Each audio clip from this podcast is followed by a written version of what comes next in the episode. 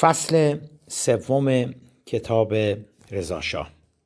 وضعیت انگلستان در ایران در آستانه کودتای 1299 قرارداد 1919 در فصل دوم دیدیم که در فاصله پانزده سال میان انقلاب مشروطه در سال 1285 تا کودتای سوم اسفند 1299 اوضاع ایران منظما رو به بیثباتی هرج و مرج فروپاشی قدرت مرکزی بروز ناامنی های گسترده خودمختاری در بسیاری از مناطق و بالاخره جدا شدن بخشهایی از کشور و از حرکت ایستادن چرخهای اقتصادی پیش می‌رفت. و بروز جنگ جهانی اول در فاصله 1293 تا 1297 بر وخامت بیشتر اوضاع انجامید. در جریان این جنگ علا رقم اعلان بیطرفی حکومت ایران طرفین متخاسم خاک کشور را به اشغال خود درآوردند.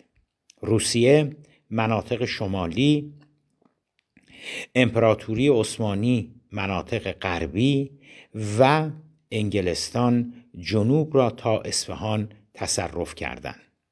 ارتش آلمان اگرچه وارد ایران نشد ولی با استفاده از عوامل نظامی و اطلاعاتیش کوشید اشایر و قبایل جنوب و غرب را علیه انگلیسی ها وارد پیکار کند.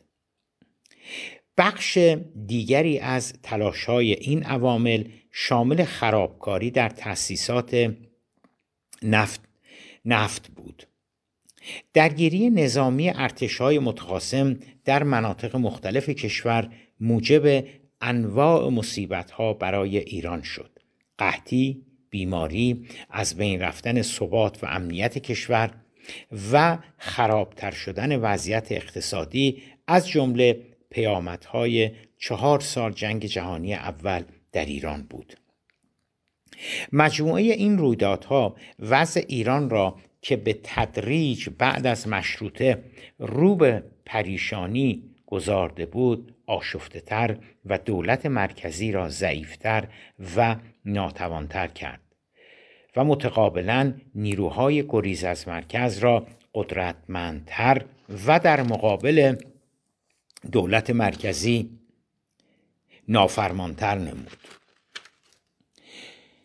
جنگ جهانی اول سرانجام در پاییز 1297 یعنی دو سال مانده به کودتا با پیروزی انگلستان و فرانسه و شکست آلمان و امپراتوری عثمانی به پایان رسید. از قلمرو پهناور امپراتوری عثمانی آنچه باقی ماند سرزمینی بود که امروزه ما آن را به نام ترکیه می‌شناسیم. بعضی از قلمروهای گسترده تر امپراتوری عثمانی تبدیل به کشورهای مستقل شد و بعضی دیگر میان فاتحین تقسیم گردید. به موجب قرارداد موسوم به سایکس پیکو سایکس وزیر خارجه انگلستان و پیکو وزیر خارجه فرانسه یعنی دو قدرت پیروز جنگ جهانی اول سوریه و لبنان به فرانسه رسید و اردن، فلسطین، عراق، عربستان و کشورهای امروزی حاشیه خلیج فارس به انگلستان. انگلستان اگرچه در جنگ پیروز شده بود اما هم به خاطر تلفات نیروی انسانی صدمه زیادی دید و هم هزینه های سنگین چهار سال جنگ عملا کمر اقتصاد انگلستان را خم کرده بود. با شکست عثمانی و آلمان این دو کشور دیگر حضور و نفوذی در ایران نداشتند. مهمتر از آن دو روسیه بود که بعد از یک قرن رقابت با انگلستان به دنبال انقلاب اکتبر در 1296 یعنی یک سال مانده به پایان جنگ به کل و به جز و به اصل و به فر از ایران خارج شد.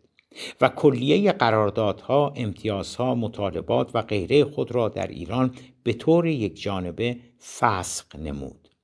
بدین ترتیب انگلستان در فردای پایان جنگ جهانی اول عملا تنها قدرت مؤثر و بدون رقیب در ایران به حساب می آمد.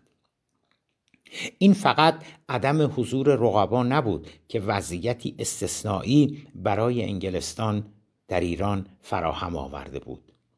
ایران به سبب مجموعه شرایطی که پیشتر تشریح کردیم چنان زار، ضعیف، آشفته، بیثبات و مملو از هرج و مرج شده بود که به سختی می توانست به عنوان یک کشور روی پای خود بایستد. مجموعه این عوامل دست به دست هم دادند تا زمینه برای قرارداد معروف به 1919 فراهم شود. قراردادی که شاه بیت استراتژی انگلستان در ایران بعد از جنگ را تشکیل می‌داد. شرایط آن روز را در نظر آورید. ایران ارتش و نیروی نظامی توانمندی نداشت تا بتواند ثبات و امنیت را به کشور بازگرداند. دولت مرکزی ورشکسته و به شدت مقروض مجلس تعطیل قوه مجریه بلا تکلیف چرخهای اقتصاد از حرکت ایستاده و در هر قسمتی از مملکت همانطور که دیدیم یک نیروی گریز از مرکز اعمال حاکمیت می کرد. از جمله آنها انقلابیون جنگلی که سایه تهدیدشان بر سر تهران حالا مدتی بود که به پرواز درآمده بود به صورتی که شاه و دربار به صورت جدی می‌خواستند تهران را ترک کنند و به اصفهان بروند. در یک کلام کمترین نوری در انتهای تونل به چشم نمی‌خورد. در چنین وضعیتی بسیاری از رجال و درباریون تنها راه نجات را کمک همه جانبه انگلستان می‌دانستند. از دید آنها حاکمیت ایران ناتوانتر از آن بود که خود به تنهایی کشتی کشور را از میان آن طوفان بتواند به ساحل هدایت برساند. مقامات انگلیسی هم به تبع از جایگاه استراتژیکی که پیدا کرده بودند اطلاع کامل داشتند و می‌دانستند که بسیاری از رجال ایرانی متقاعد شده اند چاره جز کمک گرفتن از لندن نیست. بالاخص طیف آنگلوفیل یعنی طیف طرفداران انگلستان در تهران که به لندن نزدیکتر هم بودند آنچه از لندن انتظار می‌رفت به سرمایه گذاری های سنگین و بلند مدت نیاز داشت. ایجاد یک ارتش مدرن بازسازی ژاندارمری تأسیس یک نیروی پلیس روزآمد شکل دهی به یک نظام مالی کاری که از زمان شستر ناتمام مانده بود کشیدن خط آهن و ساخت راه های شوسه تأمین بهداشت و درمان و صد البته و مقدم بر همه اینها بازگرداندن ثبات و امنیت به کشور جملگی کارهایی بسیار پرهزینه می بودند. به تب بریتانیا به پروژه وسیع بازسازی ایران به مسابه یک سرمایه گذاری اقتصادی بلند مدت مینگریست و در مقابل مبالغ هنگفتی که انتظار می‌رفت هزینه کند توقع درآمدهای بلند مدت و نیز دریافت نوعی تضمین داشت در مقابل سرمایه گذاری های سنگینی که قرار بود در ایران انجام دهد. اگر در آینده دولتی یا مجلسی سر کار می آمد که خواهان تجدید نظر در رابطه میان ایران و انگلستان می‌شد در آن صورت تکلیف سرمایه گذاری های لندن در ایران چه می‌شد؟ این دقدقه در آن شرایط چندان هم نابجا به نظر نمی رسید فلواقع از برخی شخصیت ها و رجال آنگلوفیل که بگذریم جریانات سیاسی نوعا تمایلی به بریتانیا نداشتند. مقامات انگلیسی در ایران هم نیک می که به عنوان یک قاعده کلی رجال سیاسی هرچه کمتر به آنان وابستگی داشته باشند از وجاهت و احترام بیشتری در میان هموطنانشان برخوردار می شوند. به علاوه جنبش های رادیکالی همچون نهزت جنگل یا فرقه دموکرات در آذربایجان مواضع تندی علیه انگلستان داشتند در جریان جنگ جهانی اول کم نبودند شخصیت های ایرانی که آشکارا از آلمان طرفداری می کردن. بنابراین احتمال آنکه در آینده دور یا نزدیک یک جریان یک چهره ملی یا مجلسی در ایران ظهور می کرد که روی خوشی به لندن نشان نمی‌داد امری کاملا جدی و محتمل به حساب می آمد. بدین ترتیب لندن فقط در صورتی حاضر می‌شد در بازسازی ایران عمیقا درگیر شود که در قبال آینده سرمایه گذاریش نوعی تضمین به دست می آورد. حدود یک سال بعد از جنگ حدود یک سال بعد از پایان جنگ اقتضاعات آنچه در بالا گفتیم عملا در قالب راه حل یا فرمول قرارداد 1919 ظاهر شد. از جزئیات که بگذریم آن قرارداد ایران را عملا تحت الحمایه بریتانیا می کرد به عبارت دیگر بریتانیا در ازای سرمایه گذاریش در ایران کل کشور را در اختیار می گرفت نگاه بسیاری از ایرانیان به قرارداد مزبور منفی بود. آنقدر منفی که عاملان آن به خیانت متهم شدند. البته بخشی از این نگاه منفی باز میگشت به افشای رشوه هایی که عاقدین قرارداد 1919 از انگلستان گرفته بودند. از آنجا که قرارداد به مرحله اجرا در نیامد دیگر پرسیدن از اینکه آیا وضعیت ایران را بهبود میبخشید و یا بدتر می‌کرد بلا موضوع می شود مجموعه از عوامل دست به دست هم دادند و جلوی عملی شدن آن قرارداد را گرفتند. اصلی ترین عامل همانطور که گفتیم مخالفت بسیاری از رجال به همراه فشار شماری از مطبوعات بود. انگیزه بسیاری از کسانی که به مخالفت برخواستند ملاحظات میهندوستانه بود. ارق ملی و مسائلی از این دست. در عین حال نمی‌توان این نکته را هم نادیده گرفت که برخی احساس می‌کردند سرشان بیکلاه مانده است. چون از رشوه انگلیسی ها چیزی به آنها نرسیده بود.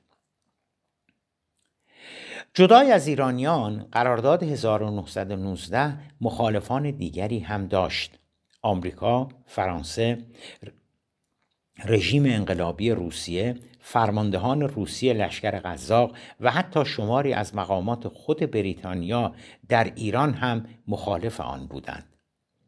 در مورد این گروه اخیر شاید به کار بردن لفظ مخالفت چندان درست نباشد. زیرا مخالفت آنان شکل عملی پیدا نمی کرد برخی از کارکنان سفارت و کنسولگری های انگلستان در ایران و نیز شماری از فرماندهان نظامی بریتانیا در ایران که از دوران جنگ جهانی اول همچنان در ایران باقی مانده بودند و بالاخره برخی از مقامات وزارت امور مستعمراتی بریتانیا در هندوستان قرارداد 1919 را واقع بینانه و عملی نمی‌دانستند و بخت چندانی برای موفقیت آن نمی‌دیدند چون معتقد بودند رویکرد مقامات وزارت خارجه انگلستان در لندن در طراحی آن قرارداد بیش از بیش از اندازه ساده انگارانه و سطحی بوده و آنان عمق عواطف و احساسات ملی ایرانیان به علاوه رقابت میان مقامات سیاسی کشور در ایران را دست کم گرفته یا اساسا نادیده گرفته بودند. علا رقم اصرار لورد کورزون وزیر خارجه وقت انگلستان و معمار اصلی قرارداد 1919 سرانجام بعد از قریب به یک سال تلاش آن قرارداد در عواست سال 1299 یعنی چند ماه مانده به کودتا عملا به بنبست رسید و بایگانی شد. دیدیم که قرارداد 1919 که از جانب لورد کورزون وزیر خارجه وقت انگلستان استراتژی اصلی انگلستان در ایران بعد از پایان جنگ جهانی اول می بود به دلایلی که تشریح کردیم ناموفق ماند و عملا فقط بر روی کاغذ رفت. درست است که طرح قرارداد شکست خورد. اما مصالح و منافع استراتژیک انگلستان در ایران همچنان سر جای خود باقی مانده بود. لذا به منظور فهم بهتر شرایط در آن مقطع یعنی مقطع بعد از جنگ جهانی اول و چندین ماه مانده به کودتای اسفند 1299 باید کار خود را با شناسایی این منافع و مصالح دنبال کنیم.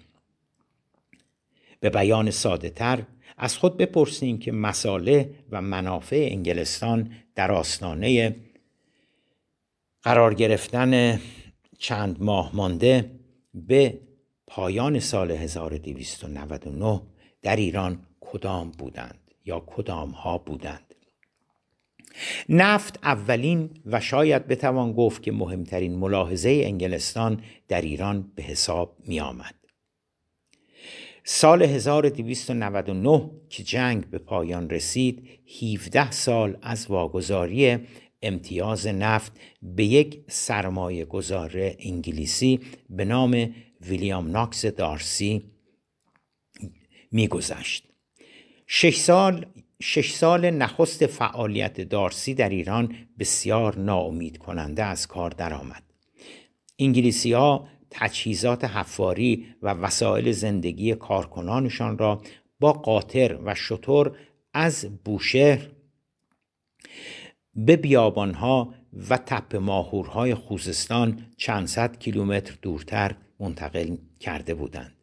اما علیرغم شرایط دشوار و پرهزینه حفاری خبری از نفت نبود. دارسی حتی به فکر خروج از ایران میافتد. اما دولت انگلستان که می‌خواست سوخت ناوگان عظیم دریاییش را از زغال سنگ به نفت تغییر دهد حاضر شد به او وام بدهد و در نتیجه کار دارسی یکی دو سال دیگر ادامه پیدا کرد. با این وجود دارسی در سالهای بعد هم به نفت نرسید. دولت انگلستان برای بار دوم به کمک دارسی آمد و یک سوم سهام شرکتش را خریداری نمود. بدین ترتیب ملاحظات دیگر به کنار دولت انگلستان به عنوان صاحب نزدیک به یک سوم سهام کمپانی نفت جنوب به علاوه بدهی های کلان دارسی به دولت انگلستان از همان ابتدای کشف نفت در ایران نقش ای در آن پیدا کرده بود دارسی یکی دو سال دیگر هم به حفاری ادامه داد اما به جز نمک، آب و صخره به چیز دیگری نمی رسید. نهایتا او در سال هفتم و در لبه ورشکستگی تصمیم به خاتمه عملیات در ایران و خروج از کشور گرفت. بخشی از تجهیزات سوار بر کشتی در راه بازگشت بودند و مابقی پرسنل هم در انتظار خروج از ایران به سر می بردن که در 1286 معادل 1907 میلادی یکی از شاهها که یکی دو سال قبل حفاری شده بود و ادامه پیدا کرده بود در مسجد سلیمان به نفت می‌رسد. و نه تنها وضعیت دارسی که ارزش سهام کمپانی وی هم به تب دگرگون شد. تجهیزات و عوامل کمپانی تلگراف زده شد و از میانه راه به همراه پرسنل و تجهیزات بیشتری راهی ایران شدند. نخستین دقدقه کمپانی انتقال نفت از انتقال نفت از ایران به اروپا بود برای تصفیه انتقال نفت به صورت خام بر هزینه آن می افزود و پالایش آن در ایران از نظر اقتصادی به تب مقرون به صرفه به نظر می رسید. اما در ایران نه نیروی انسانی متبهر وجود داشت نه امکانات فنی و صنعتی نه حمل و نقل و راه آهن نه بهداشت و نه حتی آب آشامیدنی مناسب افسون بر همه اینها نبود امنیت بیثباتی و هرج و مرجی که کشور که کشور را در آن برهه فرا گرفته بود جدیترین دقدقه انگلیسی ها در خوزستان به شمار می رفت.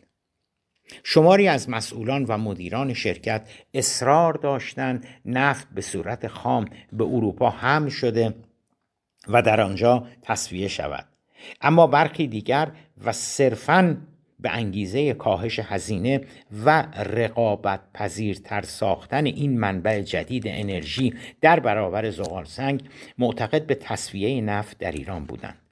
علا رقم همه دشواری هایی که برشمردیم.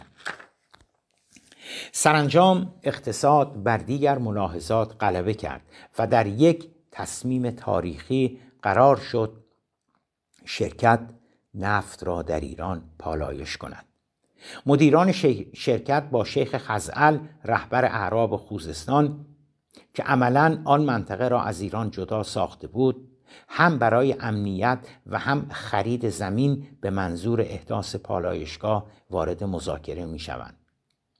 البته بعدا خواهیم دید که جدای از اشایر عرب انگلیسی ها با بختیاری ها هم به منظور تأمین امنیت خطوط لوله و تأسیسات حفاظت از کارکنان خود و نیز کمک به تردد آنها مذاکراتی داشتند. انگلیسی ها سه درصد از مجموع 16 درصد سهم ایران از سود شرکت که حسب امتیاز یا قرارداد دارسی میبایستی به ایران پرداخت می‌شد را بدون علم و اطلاع دولت ایران به منظور تأمین امنیت کمپانی و تأسیساتش به قبایل و اشایر جنوب و عرب خوزستان می‌دهند. شرکت سپس منطقه ای را که امروزه ما به ما به آن آبادان می‌گوییم و قبلا عبادان با عین نامیده می‌شد از شیخ خزعل می‌خرد. مهمترین ویژگی آبادان یا عبادان همجواریش با رودخانه های پرآب و خلیج فارس بود.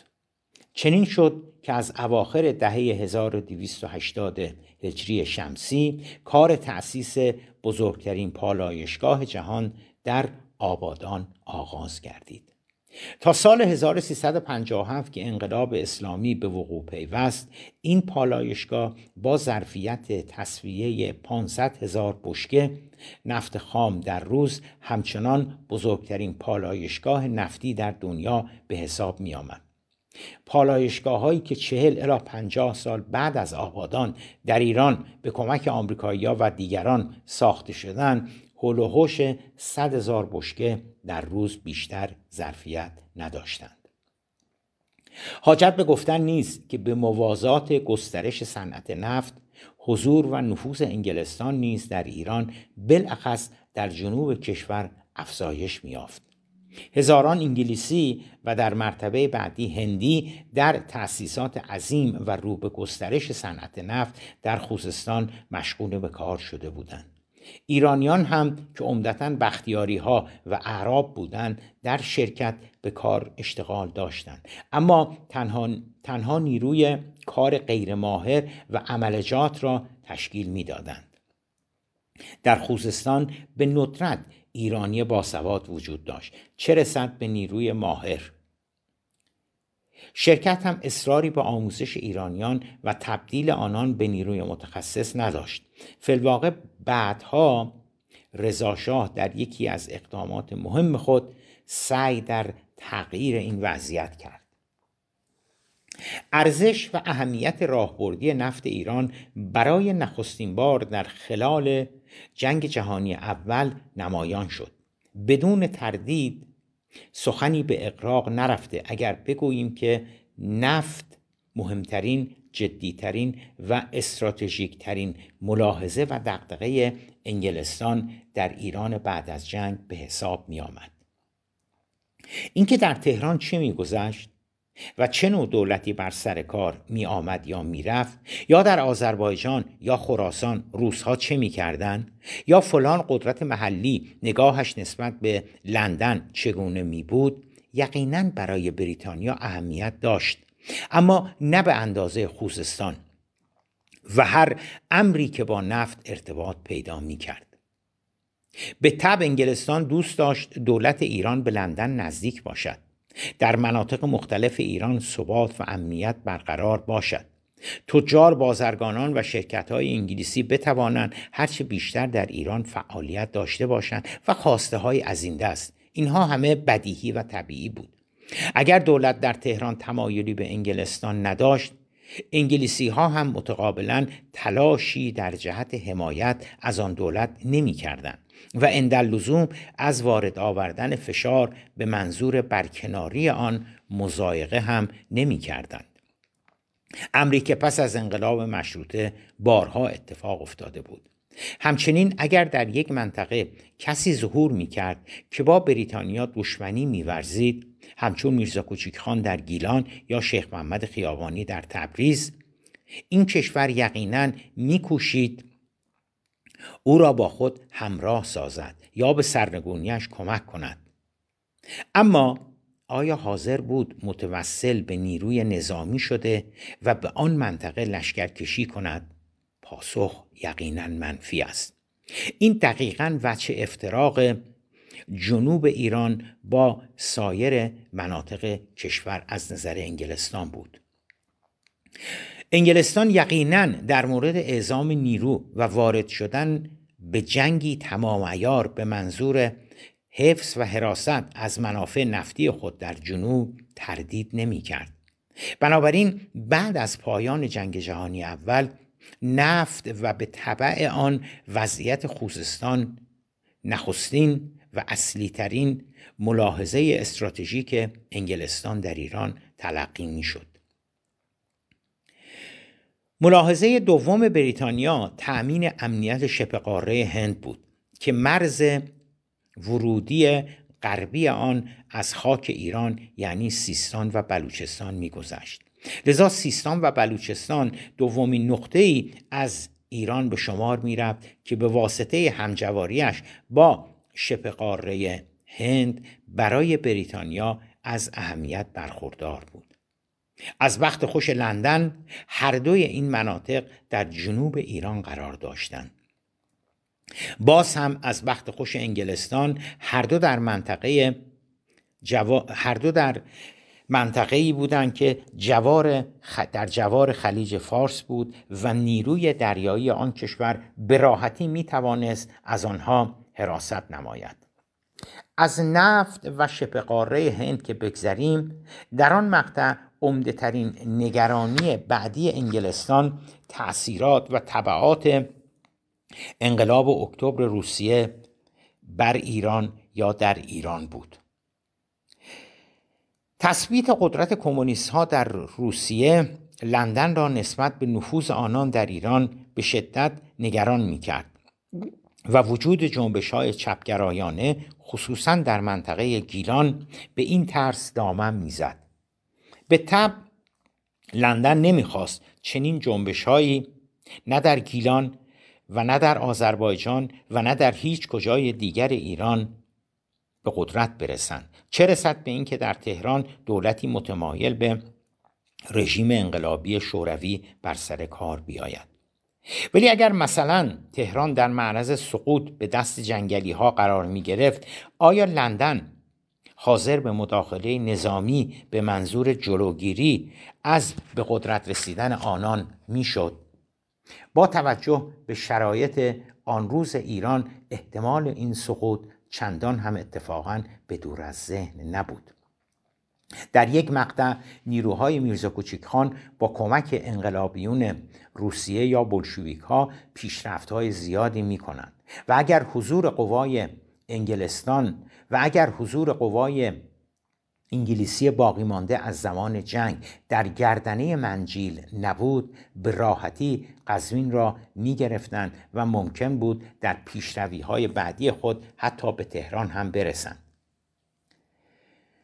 آیا اگر تهران در معرض سقوط به دست نیروهای انقلابی قرار می گرفت انگلستان حاضر به مداخله نظامی می شد؟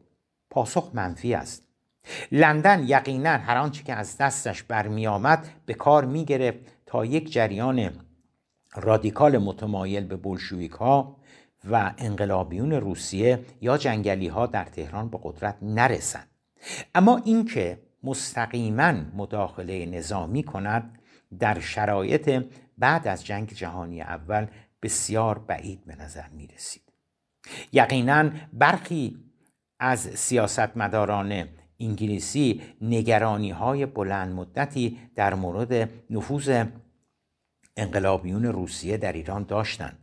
و حاضر بودند برای جلوگیری از خطر گسترش و نفوذ بلشویک ها دخالت نظامی در شمال ایران را هم مد نظر قرار بدهند. اما در این حال لندن محدودیت هایی هم داشت. هزینه های جنگ جهانی اول و ضرورت صرف فش... و ضرورت صرف های مالی بعد از جنگ فشارهای زیادی بر انگلستان وارد می کرد. اولین تصمیم لندن اولین تصمیم لندن پس از پایان جنگ اتفاقا خروج نیروهایش از بسیاری از مناطق خاورمیانه از جمله شمال ایران و شبه قاره هند بود به صورتی که قرار بود تنها یک نیروی بسیار کوچک و محدود در بین النهرین و جنوب عراق مستقر شود ملاحظات مالی به کنار اینکه نیروهای مسلح انگلستان در جنگلهای شمال ایران با جنگلی ها درگیر شوند و یا اساساً جلوی به قدرت رسیدن یک حکومت چپگرا در تهران را بگیرند از نظر بخشی از افکار عمومی در انگلستان چندان توجیه نداشت. نباید فراموش کنیم که به رغم نگرانی شدید مقامات در لندن و دیگر دولت‌های اروپا بسیاری از چپگرایان رهبران تشکل‌های کارگری و اتحادیه‌های کارگری لیبرال‌ها روشنفکران نویسندگان و دانشجویان در انگلستان و سایر کشورهای اروپایی نه تنها دلیلی برای مخالفت با انقلاب روسیه و بلشویک ها نمی‌دیدند بلکه از آن به عنوان یک جریان سوسیالیستی انقلابی ترقی خواهانه و ضد سرمایه داری طرفداری هم می کردند. در خود انگلستان در حزب کارگر اتحادیه های کارگری که از قدرت سیاسی زیادی برخوردار بودند حزب کمونیست انگلستان بسیاری از شخصیت های چپگرا رهبران اتحادیه های دانشجویی و بسیاری از مطبوعات روشنفکران و نویسندگان چپ در حقیقت مدافع انقلاب اکتبر بودند.